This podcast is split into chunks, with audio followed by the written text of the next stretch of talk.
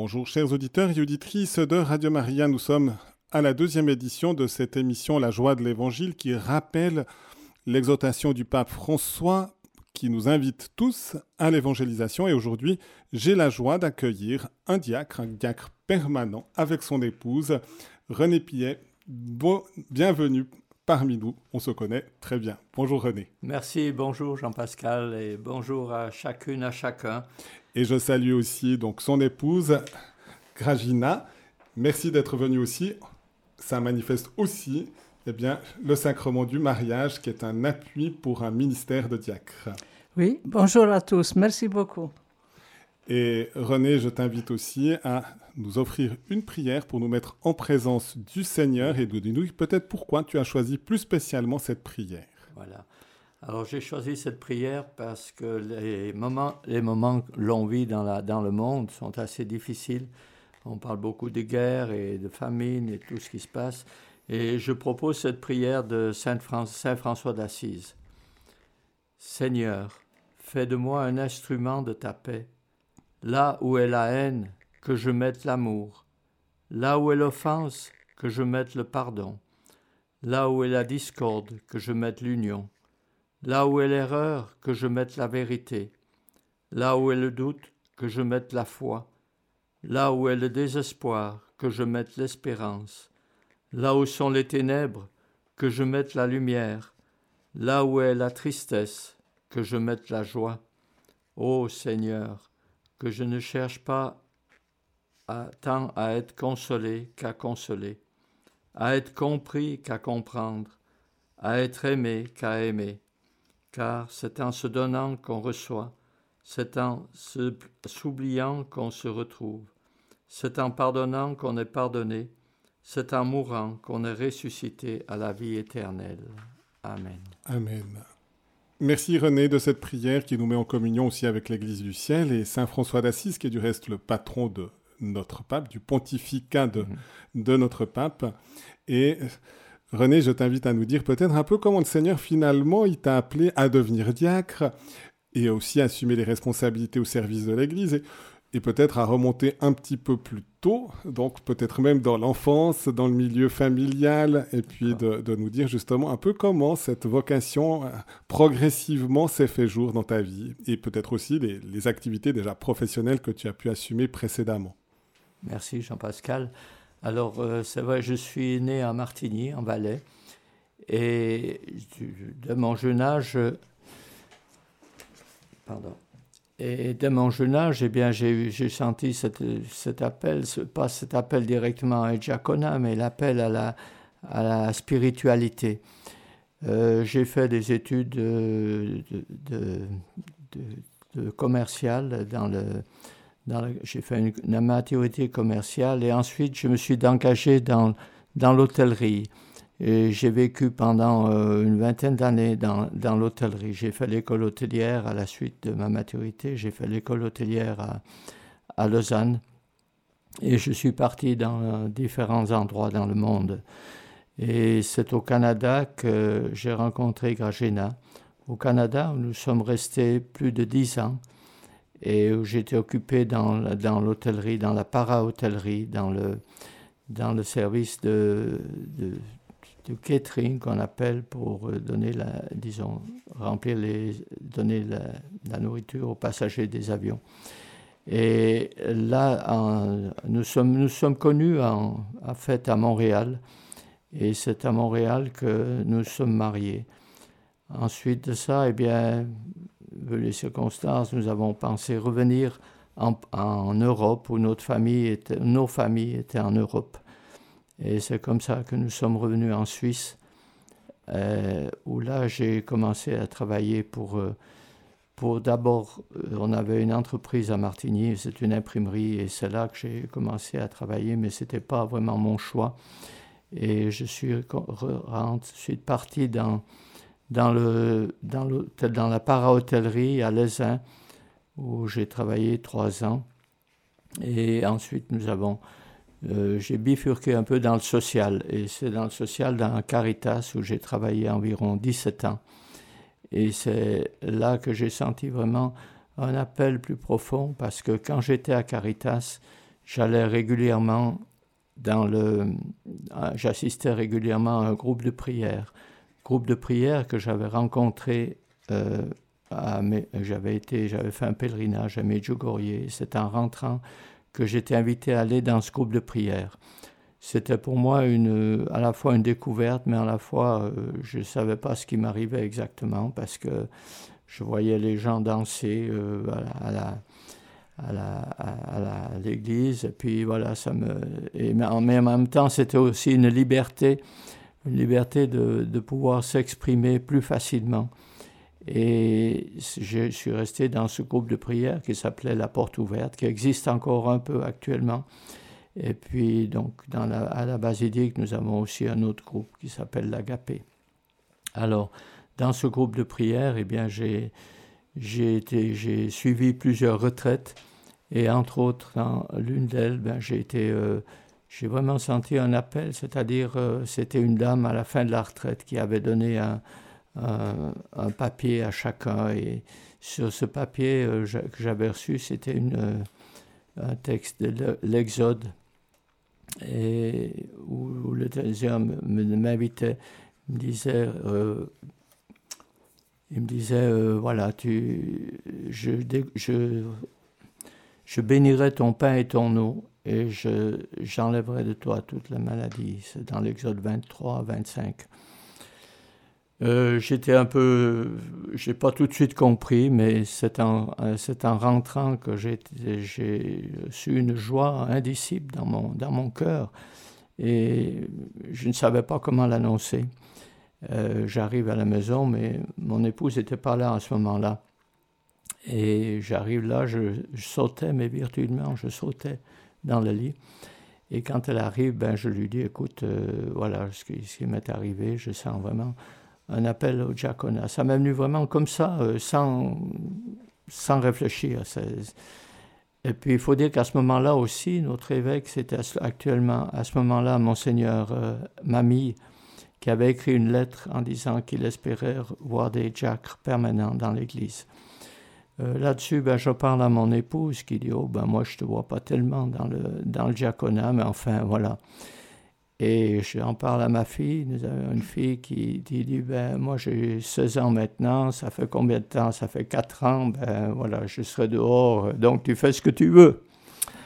Et ensuite de ça, je suis allé voir mon accompagnateur spirituel qui était à ce moment-là l'abbé Beau. Et il me dit Mais qu'est-ce qu'elle a dit, ton épouse? Alors, je lui dis, écoute, elle ne pas, pas trop, elle voit pas trop ça, elle voit pas trop comment ça, ça pourrait se faire. Alors, il me dit, écoute, euh, c'est une bonne, c'est une bonne réponse. Alors ça, j'ai jamais compris et je la comprends pas encore maintenant. il m'a dit, ah, ça c'est un bon signe. Il me dit, c'est un, c'est un bon signe, il faut y aller. Bon. Alors là-dessus, ben, je me suis inscrit euh, pour, la, pour la formation à ce moment-là, c'était la première formation qui mettait en route, euh, une formation un peu structurée, on va dire. Et c'est là que j'ai fait cette formation avec euh, Gragena, parce que les époux sont fortement recommandés de suivre la formation. Elle l'a suivi avec moi, donc euh, pour nous, ça ne posait pas de problème au niveau des enfants.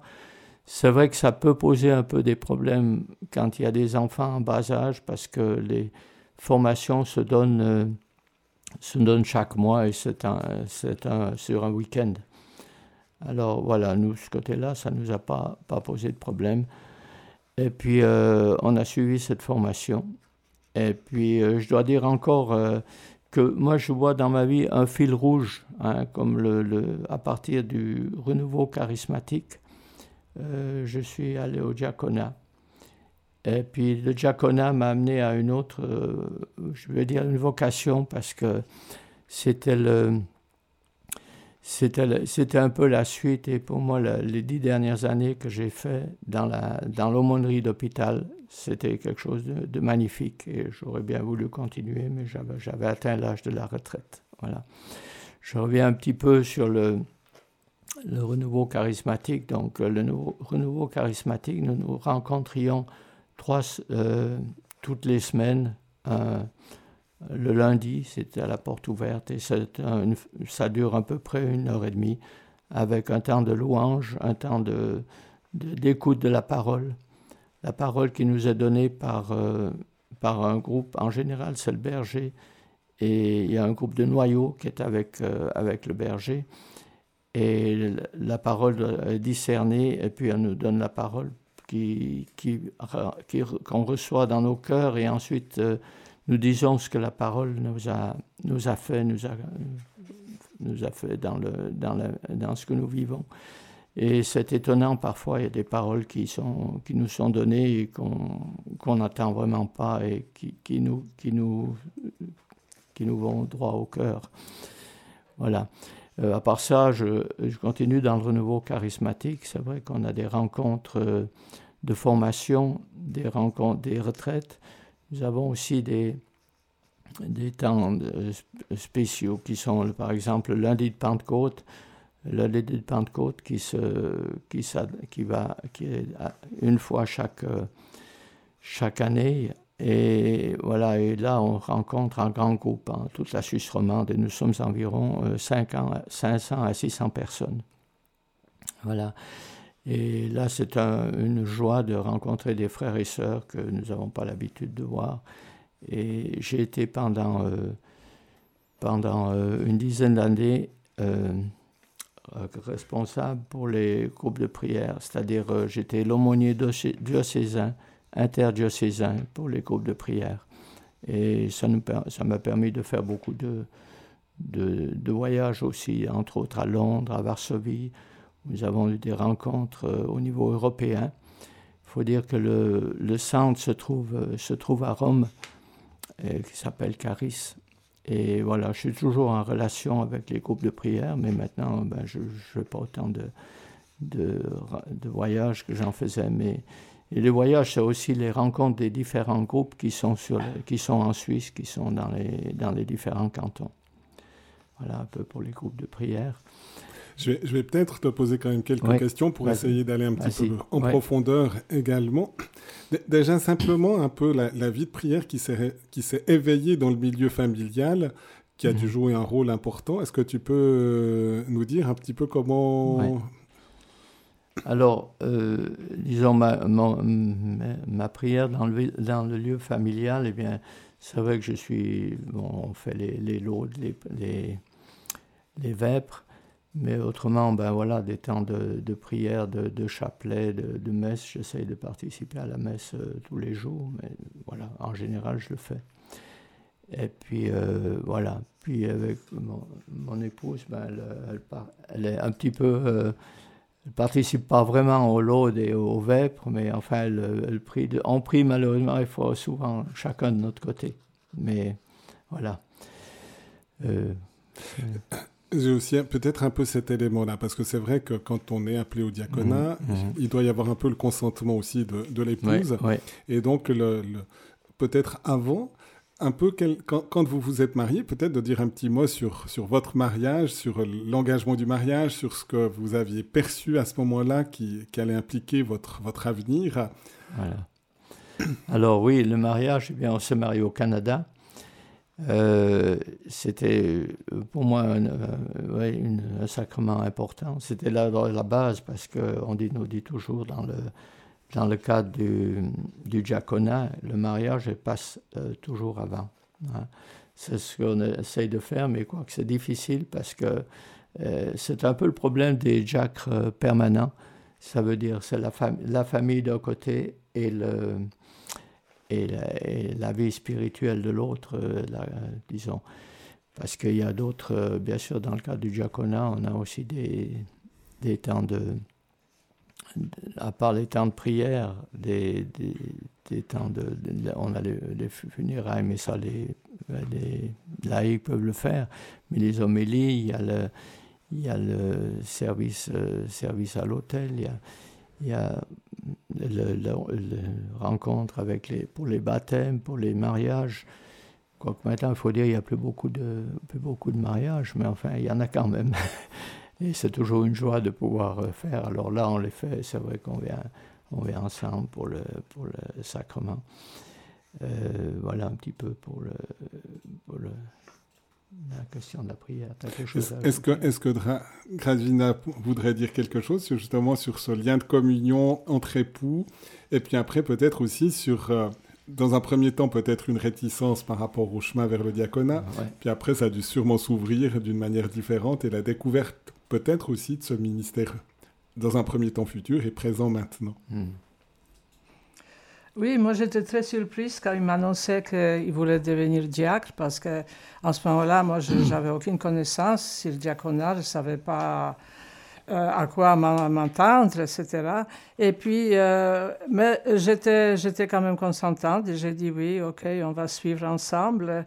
Euh, puis je peux juste dire que j'avais un petit peu de difficulté de suivre certains cours parce que comme je ne suis pas francophone, la, toute la terminologie qui concerne euh, la religion et la théologie, c'était parfois un peu difficile. Mais je me suis accrochée. J'ai fait aussi la formation à Siloé, qui m'a vraiment beaucoup aidé, et puis j'ai appris beaucoup de choses. Et puis les jours d'ordination, c'était vraiment euh, un jour très émouvant. On était vraiment, je ne peux pas dire qu'on était excités, mais on était, on était très très tendu. D'autre part, on était vraiment très, très contents. On était avec trois autres diacres et trois autres épouses. Et puis, c'était magnifique. C'était vraiment euh, une, euh, une, journée euh, très émouvante. On était entourés dans beaucoup, beaucoup de nos amis qui sont venus nous entourer à Fribourg. Voilà. Alors, par la suite, moi, je peux dire que je, je suis plus personne d'action. Moi, je ne suis pas pour faire beaucoup de prières mais j'aime faire des choses. Et puis ma diaconie, c'est de faire des choses pour, pour, pour aider, aider au prochain. Pour, je me suis occupé beaucoup des petits-enfants. Je me suis occupé du jardin de la cure à Sainte-Croix, parce qu'on a vécu sept ans à Sainte-Croix. Et puis je me suis dit vraiment à faire ce jardin de la cure magnifique. Il y avait des fleurs partout. Et puis on avait beaucoup de, connaissances, beaucoup de rencontres avec des, habitants de, Sainte-Croix, qu'on a toujours encore les liens très forts avec.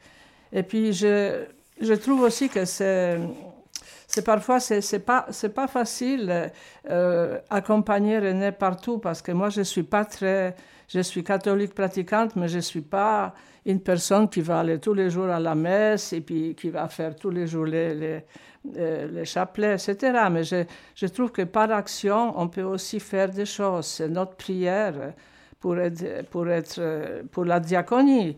Je trouve, par exemple, le travail social que je fais à Valorbe auprès des requérants d'asile, c'était aussi euh, ma part pour la diaconie.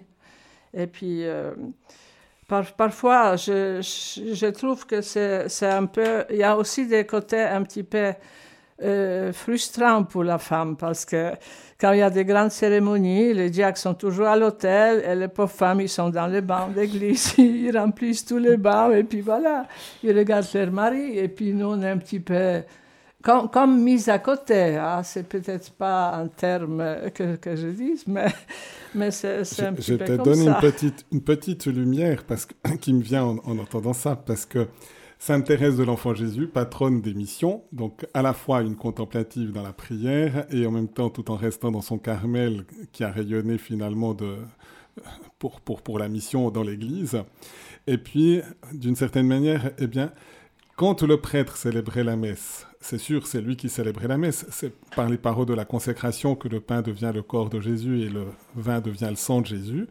Mais je me souviens d'une expression en disant, eh bien, Sainte Thérèse qui était là avec son immense amour, élevait l'hostie plus haut que le prêtre. Et d'une certaine manière, une épouse qui est dans l'assemblée, même si elle n'est pas à l'autel, si elle associe son amour, à la fois son amour d'abord de Jésus, bien sûr, mais aussi l'amour de son mari dans le service du diaconat, en l'occurrence, eh bien, elle participe et elle collabore et elle contribue à élever le style d'une certaine manière plus haut. Et mhm. peut-être en vivant ça, on élimine peut-être la frustration qui pourrait être présente d'une certaine manière en disant je suis pas à côté. et, ça, ça, peut vraiment, je pense, aider à vivre aussi l'Eucharistie en se rendant compte que aussi le sacrement du mariage est vraiment présent. J'ai souligné du reste tout récemment dans une catéchèse aussi le lien vraiment étroit qu'il y a entre Eucharistie et sacrement du mariage. Les deux sont une dimension sponsale, une dimension, on pourrait dire, euh, vraiment d'union matrimoniale.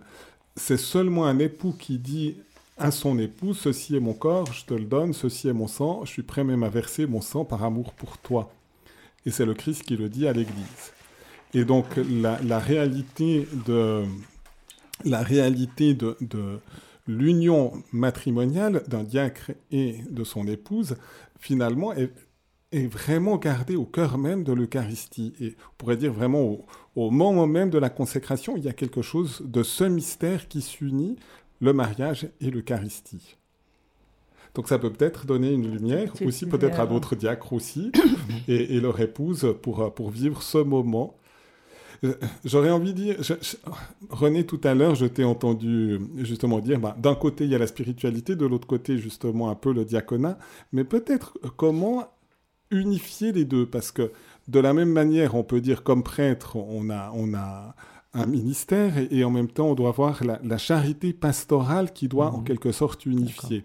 Comme c'est du reste aussi la charité conjugale qui doit unifier mhm. une vie. Mhm. Et à partir de, la charité conjugale, il y a un rayonnement et avec un service de la diaconie. Oui, alors euh, moi je vois la spiritualité qui pour moi est importante et ça doit rayonner sur le, sur le diaconat, sur le service, sur le service des autres. D'ailleurs, euh, le Christ aime euh, la première, le premier commandement, aimer Dieu et aimer le prochain comme soi-même. Donc, euh, c'est important de, de, lier les deux. Alors, je ne sais pas si j'ai peut-être mal, mal, mal, dit, mais c'est tout à fait important. Et moi, je sens beaucoup maintenant dans, dans les, le, service aux autres, la, la, visite des malades, parce que je visite encore pas mal de, malades à l'hôpital ou à à la, maison. Et je sens cet appel vraiment à, y aller. Bon, c'est vrai que c'est ma vocation, mais la vocation ne fait qu'une, enfin, finalement, avec la, la spiritualité et le, et le diaconat. Parce que ce qu'on apporte, c'est d'abord dans l'être. Alors on nous a toujours, toujours dit ça, puis je pense que c'est très vrai. C'est dans l'être que se manifeste la spiritualité, le service aux autres. Je ne pense pas qu'on peut vraiment dissocier, dissocier les autres, l'autre, même si on dit, bon, c'est le diaconat, la spiritualité. Je ne pense pas que ça peut se dissocier, parce qu'autrement, alors c'est du, du social. Euh, voilà. Mhm. Et on apporte vraiment aussi ce qu'on vit de contact avec le Christ. En allant au service d'un pauvre, d'un malade, mhm. c'est Jésus qu'on est appelé à voir. Mhm. Ce que vous avez fait au plus petit d'entre les miens, c'est à moi que vous l'avez fait. Et, et, on y vient avec la vie intérieure du Christ qui est là. Où, Saint Paul dit, c'est plus moi qui vis, c'est le Christ qui vit en moi. Et puis finalement, c'est Jésus apporté à Jésus, en quelque sorte, qu'on est appelé. le sacrement du frère, hein, comme on dit. Aussi. Et peut-être là, les, engagements plus social, mais justement dans cet esprit que tu, que tu as pu avoir. Euh, de, de quelle manière justement le, cette joie finalement de l'évangile, cette joie d'apporter finalement Jésus, euh, s'est traduite peut-être à travers même des exemples concrets ou, de ce service Voilà. Euh, J'en ai pas vraiment d'exemples maintenant, mais, mais euh, oui, par exemple, ben, je peux dire, parce que j'ai vécu beaucoup, beaucoup cela dans, la, dans le cadre de l'aumônerie. Et je me rappelle, euh, euh, comme, euh, je vois comme, le, comme l'esprit passe à travers. Ou bien comme une fois, je me rappelle, je visitais une personne, une personne dans les, les soins, aigus. C'était, c'était une personne qui avait, été brûlée dans les, grands brûlés. Et puis je vais voir cette personne, j'avais remplacé l'aumônière, c'était pas mon service, j'avais remplacé l'aumônière qui était là. Et je vais voir cette personne, et puis euh, euh, l'infirmier qui était à côté d'elle, il me dit, mais il faut la motiver un petit peu, lui dire un petit peu, euh, voilà, l'aider. Et ben, vous savez, quand vous faites un monologue, c'est pas, c'est pas évident. Vous en faites quelques minutes, et puis après, ben voilà, on ne sait plus trop que dire. Mais je, je me rappelle qu'à la fin de la, fin de la rencontre, je dis ben voilà, madame, je vais partir maintenant parce que j'avais été transféré du CHUV à Yverdon. Et Je lui dis, ben madame, euh, voilà, je vais partir maintenant, je vais prier pour vous. Et elle me dit, c'est la seule, la seule phrase qu'elle m'a dit, elle m'a dit que le Seigneur vous bénisse. je me dis, comment, comment c'est arrivé? Mhm. qu'elle me dise ça tout d'un coup Parce que je ne la connaissais pas, hein, je ne savais pas qui c'était, une dame qu'on avait, qu'on avait amenée au CHU dans, dans le service des Grands Boulets. Et puis ça m'a vraiment touché au cœur. Parce que je lui ai dit, ben madame, vous ne savez pas ce que vous me dites. Moi, c'était la dernière personne que je voyais au CHUV. Et puis j'allais justement à Yverdon. Je dis alors vraiment, vous ne savez pas ce que vous me dites, mais euh, je prends ça vraiment comme une... une euh, comme une, bénédiction. une bénédiction, c'est vrai. Et puis, euh, donc je suis retrouvé, j'étais à, à, Yverdon, et un jour j'ai dit je vais la revoir si elle est encore vivante, parce que dans les grands brûlés, on ne sait pas comment ça va se, ça va se terminer. Et puis je vais la voir, puis elle était dans à l'étage, elle était, elle était tirée d'affaire, on va dire. Et puis euh, je, je, lui explique, je lui dis que c'était, ben, ça ne rappelait plus du tout. Hein. C'était vraiment, euh, euh, pour elle, ben, c'était, voilà, c'était, ça rappelait pas. Enfin, j'ai dit, voilà, je, je, vous ai vu une fois, puis vous m'avez dit, mais, mais que le Seigneur vous bénisse. Alors voilà, elle ne savait pas, mais moi j'ai tenu à lui dire ça. Et puis c'était là qu'on voit comment l'esprit passe, tu vois. Euh, voilà, c'était vraiment une parole qui m'a qui touché profondément et ça m'a donné du courage ensuite pour continuer dans, dans mon ministère. Et moi je trouve l'aumônerie c'est l'endroit où vraiment on voit des personnes qui sont qui sont malades bien sûr, mais qui sont euh, euh, des fois en fin de vie, comme ça, et on reçoit, des et on reçoit de l'aide parce qu'on a besoin de recevoir d'aide. Euh, vous allez visiter euh, deux ou trois personnes comme ça, et puis vous sortez de là, ben, vous êtes complètement à plat, on va dire. C'est tellement, tellement dur, puis en même temps, c'est beau. Tu, tu, viens de mentionner ce, cet aspect du, de la visite aux malades. Si on reprend la parabole justement mmh. du jugement dernier, mmh vous m'avez visité, dit Jésus. Et puis peut-être aussi sur le domaine de l'hospitalité, puisque tu as travaillé aussi dans, dans l'hôtellerie. Mhm. Est-ce que c'est l'autre parole, l'autre parole justement, nourrir C'est un peu différent, parce que dans l'hôtellerie, on voit des gens qui sont en bonne santé, qui, mhm. qui, vont bien. Et puis euh, dans les, malades, ben, c'est le contraire. Mais en même temps, c'est vrai qu'on sentait, euh, moi je dirais dans l'hôtellerie, c'était euh, c'était le service, c'était euh, aussi d'accueillir les gens, de les accueillir là où ils venaient dans le, dans le restaurant, dans l'hôtel, les accueillir et d'essayer de, de, leur, euh, de, de, leur, de leur donner un bon, un bon service. Et ça, ça se remarque aussi parce que c'est pas de dire, ben voilà, je suis allé à, tel et tel restaurant et puis euh, ça m'a coûté telle et telle chose. Mais moi, je remarque encore maintenant, des fois, si on va à un restaurant puis qu'on est bien reçu, ben voilà, ça fait la différence. Donc, à quelque part, euh, voilà, le Seigneur est là aussi dans, dans ce qu'on vit. Mm-hmm. Tu avais déjà le sens aussi, de, avant justement d'être diacre, dans, par ta vie chrétienne, par ta, mm. vie intérieure, de, même dans ce service de l'hôtellerie, que, finalement on est appelé à rejoindre le Christ, à l'accueillir, à le servir Alors, je ne sais pas si j'avais vraiment le sens euh, directement, mais, mais peut-être, euh, voilà, il passe, il passe dans tous les dans tous les pores de la peau, si je veux mm, dire, euh, mm. voilà. Euh, c'est vrai que j'ai toujours aimé l'accueil. Le, social, je l'ai découvert ben, quand j'ai commencé à travailler à, Caritas, donc c'était dans les années 86, donc j'avais une quarantaine d'années, même plus. Mais, euh, ça m'a toujours, à moi, touché, disons, de, de, rendre quelqu'un heureux, de, de lui donner la joie, de, et je, le fais euh, instinctivement, je vais dire, mais euh, jamais instinctivement, enfin voilà, euh, de, pouvoir être, porteur d'une lumière. Enfin, avant le diaconat ou avant le renouveau charismatique, je ne connaissais pas tous, bien que ma, disons que j'allais régulièrement, je fréquentais régulièrement l'église, mais c'était pas vraiment, voilà, ce que je comprenais. Est-ce que tu veux nous décrire un tout petit peu quel était ce service dans Caritas Puis après, on fera une petite pause musicale et je rends attentif mhm. déjà les auditeurs qui pourront appeler s'ils veulent donner un témoignage en lien avec euh, le ministère de, de René Pilet. Mhm.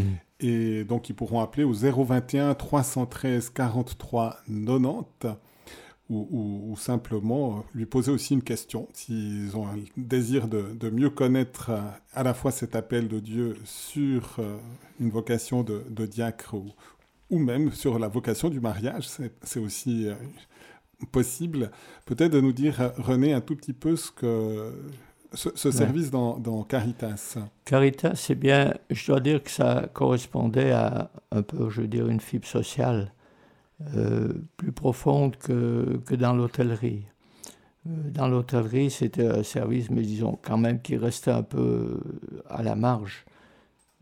Mais j'avais cette fibre sociale, et ça, je pense, euh, depuis, depuis mon enfance, où je sentais cette, ce désir d'aller vers autre, ce désir d'aider, d'être, d'être, d'être de semer un peu la joie. Et voilà, c'est ça que à, Caritas, ça s'est un petit peu concrétisé. Quoique à Caritas, j'ai travaillé comme, euh, comme, euh, comme comptable. Et, mais c'était quand même là, dans l'équipe qu'on formait, à Caritas, c'était aussi le, le, le, sens, disons, de la paix, de la joie que je voulais mettre dans la, et que, voilà, que, j'ai fait. Mm on est bien dans le thème, la joie de l'évangile. Et René, je t'invite à, nous dire euh, le choix musical d'un chant et de, dire pourquoi tu l'as choisi plus spécialement. Alors j'ai choisi euh, Céleste Jérusalem. C'est un chant qu'on prend déjà dans le cadre du renouveau et qui est un chant de l'Emmanuel. Et j'ai choisi parce que pour moi, la Jérusalem, eh bien, c'est d'abord, c'est ici et pas encore.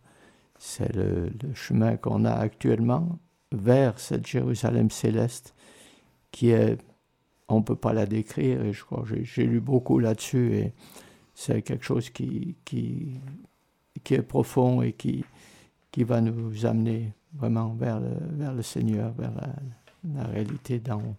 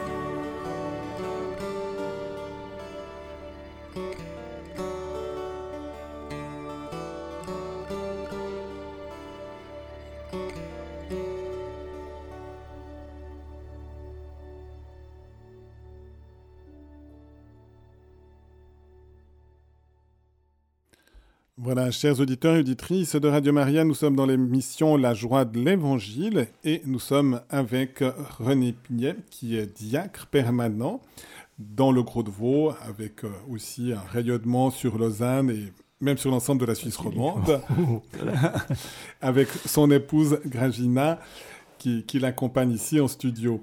Je rappelle aux auditeurs, si vous le souhaitez, vous pouvez appeler au 021 313 43 90. C'est toujours beau d'avoir aussi un témoignage de cette joie de l'Évangile en lien avec un, ministère, et puis ou, d'intervenir pour poser effectivement aussi une question à, René. René, peut-être justement un peu le sens qui était quelque chose de nouveau après le concile du, du renouveau charismatique. Mhm. Et avec cette responsabilité que, que, tu as eue aussi sur l'ensemble de la Suisse romande. Est-ce que tu peux nous dire un tout petit peu plus en, quoi ça consiste finalement ce, ce renouveau? Alors, le renouveau charismatique, euh, d'abord, ça, ça, commence déjà en, au début du siècle dernier, mais dans les églises pentecôtistes. Alors après, à partir de 1960, c'est plutôt les, les églises traditionnelles, euh, les églises protestantes, les églises épiscopaliennes. Et euh, en 1967, euh, c'est dans l'église catholique. Et mais il faut noter que déjà en 1951, le cardinal Journet écrivait Le Saint-Esprit viendra au secours de son Église par des voies exceptionnelles. Il suscitera en elle des miracles de force, de lumière. Des hommes et des femmes se lèveront. Ils auront pour annoncer leur message tant de netteté dans le cœur que le monde sera secoué, secoué de sa léthargie, croira réentendre les apôtres. Ils parleront en langue, ils feront des miracles, ils seront de vrais prophètes. Ils prophétiseront pour éclairer à la lumière de la révélation le mouvement de leur époque et les besoins de l'humanité. En eux, repartiront sous formes adaptées aux conditions nouvelles de la vie de l'Église des grâces charismatiques qui, au témoignage de l'Écriture, furent élargies aux premiers chrétiens. il faut noter aussi que tous les papes, depuis le pape euh, Paul VI, ont encouragé le, renouveau charismatique. C'est aussi euh, la dernière fois que nous sommes allés à Rome, il y avait des rencontres, des rencontres de, de personnes de cinq continents qui était là, qui était présente, et c'était une, magnifique euh, session, une magnifique rencontre. Et voilà, je dirais que le, renouveau, pour moi, ça m'a apporté tellement que voilà, je peux que rendre grâce au Seigneur pour ça. Et ben, c'est cela qui m'a conduit, c'est le renouveau qui m'a conduit au diaconat. Et je rends grâce au Seigneur aussi pour cet appel au diaconat, cet appel que voilà, qui m'est venu comme ça un jour de, de retraite. Et puis l'aumônerie, alors ça, ça a été, voilà, ça a été les dix, meilleures années de mon, de mon activité professionnelle. J'ai regretté un peu d'arrêter, mais voilà, on m'a dit maintenant, tu as, l'âge, tu as 65 ans, euh, fais autre chose. Et là, je me suis remis un peu dans le renouveau parce que comme j'étais délégué interdiocésain pour le renouveau, ça m'a permis aussi de, des rencontres euh, magnifiques. Voilà, et je dis, ben voilà, là, c'est la joie. C'est la joie de l'évangile, ça correspond au titre, à au thème qui, qui, est développé. Et la joie du, du diacre aussi, de, de pouvoir euh, d'être serviteur, parfois un serviteur qu'on qu'on remarque pas trop et il est un petit peu des fois sur la sur la, périphérie, mais c'est aussi la demande du pape François d'aller dans les périphéries, d'être porteur, euh, d'être dans les endroits où les prêtres ne vont pas nécessairement, dans la vie de tous les jours. Et j'entends des fois des, des, gens me dire, mais voilà, tu es plus comme nous. En somme, voilà, je suis marié, euh, la famille, avec les soucis, les joies qui font que, voilà, qui sont euh, inhérents à, à la vie de famille. Du reste, je pense que dans le diaconat, si, on a la possibilité de célébrer les baptêmes, les mariages, mhm. voire les sépultures aussi, en transmettant justement la joie de mhm. l'évangile, l'espérance aussi chrétienne, et donc la lumière d'un réconfort d'une vie mhm. Mhm. de la céleste Jérusalem qui, qui, nous attend aussi. C'est justement dans l'optique peut dire c'est un peu les premiers sacrements. Quand, quand, euh, on implantait à l'âge apostolique des nouvelles églises, ben, c'était les premières choses qu'on faisait. C'était les baptêmes, mhm. et puis c'était de, créer le lien matrimonial euh, mhm. du couple et de la famille. Mhm. Et donc on se rend compte que le diacre est appelé à être orienté vraiment vers la périphérie, d'une certaine manière, donc dans le monde, et puis de donner les premiers éléments de préparation finalement à la vie ecclésiale. C'est du reste, quand on regarde dans les lettres pastorales de Saint Paul, la, succession des, caractéristiques, on pourrait dire canoniques, entre un ministre prêtre et un ministre diacre, il y, a, quelques petites choses qui sont des fois un peu surprenantes. On demande au diacre, je ne sais pas si tu as fait attention à ça, mais on demande qu'il soit particulièrement fiable, ce qu'on ne demande pas au prêtre. Mhm. Ah, d'accord. Pourquoi? Parce que si le diacre doit s'adresser au monde païen, mhm. le monde païen n'est pas une vérification de la fiabilité du ministère du diacre. Tandis que le prêtre s'adresse déjà à une communauté constituée de chrétiens. D'accord. Même si aujourd'hui, on a beaucoup de chrétiens qui, qui, ont besoin justement d'être fortifiés aussi, même dans leur foi. Donc on a aussi un ministère de cette manière-là, mhm. aussi presque dans les mhm. périphéries. Mais on sort, en quelque sorte, le diacre, devant aller dans le monde païen, on doit être sûr que ce qu'il apporte est conforme à cette véritable joie de l'Évangile. La deuxième chose, et qui confirme encore dans les, dans les caractéristiques du, de cette différence, on demande au prêtre d'être hospitalier, ce qu'on ne demande pas au diacre. Mhm. Pourquoi? Parce que le prêtre qui doit être dans la communauté devra accueillir, doit être un lieu d'accueil. Tandis que le diacre, s'il va dans les périphéries, il n'a pas un lieu vraiment d'accueil. Il, mhm. doit aller à la rencontre. Mhm. Et donc, on n'a pas besoin d'une certaine manière de cet accueil. Ce qui ne veut pas dire qu'on ne doit pas être accueillant aux personnes. Mais l'accueil au sein d'une communauté, ça sera plus le, propre, en quelque sorte, euh, du prêtre par rapport à ça. Et donc, ça, montre un peu ce, ministère à travers ces, ces, toutes petites différences, parce que le reste est très proche. Ça montre cet impact que le diacre est appelé à aller vraiment à la rencontre du monde, non pas pour s'immerger dans le monde, mais pour apporter justement la joie de l'évangile dans le mhm. monde. Mhm. Mhm. C'est vrai, c'est vrai. Spécialement, je trouve, en ces temps de, de difficultés dans tous les sens, où on voit où la société nous, nous conduit, mais en même temps, euh, c'est d'être un peu, je dirais, une lumière pour. Euh, mais c'est la lumière du Christ, toujours euh, attentif à, à, ce que le Christ ferait à ma place dans, dans, ce que je vis, dans les choses, de, dans les personnes que je rencontre, dans les actes que je, que je fais. Et c'est vrai que c'est d'être. Euh, et je comprends bien l'idée de dire, mais c'est dans l'être, c'est évidemment dans l'être que, que l'on rencontre euh, les personnes euh, dans la dans l'être profond. C'est pas tellement en surface, ou, voilà, mais c'est là que, sans le savoir, hein, parfois sans savoir, d'aller dans les, dans les périphéries où on ne sait pas ce qui va se passer, voilà, mais d'être d'être attentif, de représenter finalement le Christ serviteur. Euh, le Jack euh, d'abord représente le service. Euh, le prêtre, c'est le pasteur, il est responsable d'une communauté, il est responsable, mais le Jack a un autre, domaine. Et je pense qu'il ne faut pas confondre, confondre les deux, peut-être, même si des fois ça se. On, me dit souvent, on me dit des fois père ou bien mais où on, on prend pour, pour, le prêtre, mais ce n'est pas, pas la même chose. C'est une, une, vocation qui est, qui est, très différente. Bien qu'on dit des fois, parfois, les, des jacks sont des prêtres qui ont des mini-prêtres ou des prêtres qui ont, qui ont, voulu être prêtres, mais comme ils, comme ils sont mariés, ils ne veulent, ils veulent pas, ils vont pas être prêtres. Mais le jack a une vocation qui est, qui est différente.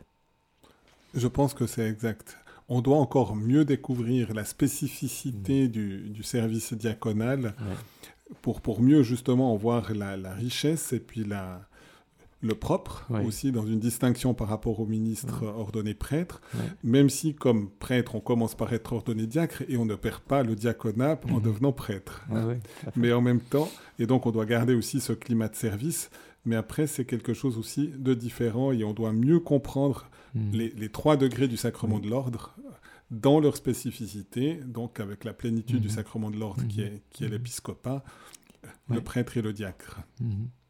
Oui, tout à fait. Euh, je pense qu'on ne peut pas confondre les deux. Et c'est dommage parce que des fois on dit ben voilà, euh, on prend un, jack pour un prêtre et comme ça, mais la, spécificité est différente.